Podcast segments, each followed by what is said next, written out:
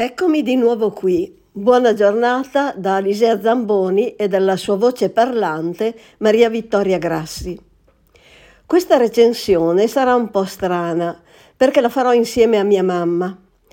Volevamo parlarvi di un libro abbastanza particolare, ma che noi abbiamo davvero apprezzato, La piccola farmacia letteraria di Elena Molini, edizione Mondadori il primo libro di una duologia che finisce con Piccola libreria con delitto.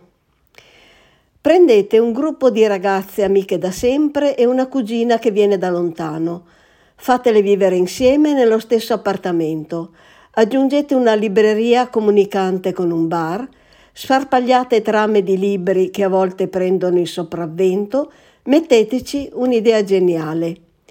Incorniciate il tutto nella dir poco incantevole Firenze e quello che otterrete sarà una storia ricca di emozioni, una quotidianità in cui tanti si possono rispecchiare, con gli imprevisti che la vita e il destino, per chi ci crede, ci propongono, con le paure da affrontare e le gioie da condividere.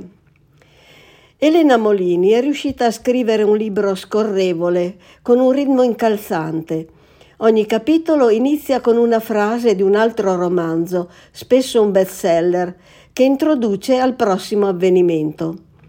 Queste citazioni si possono anche utilizzare per trovare nuove letture insieme ai bugiardini alla fine del libro.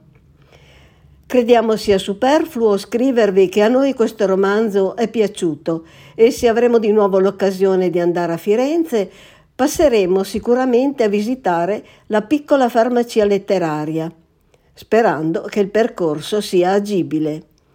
Buona lettura e alla prossima avventura letteraria da Alisea Zamboni e Monica M.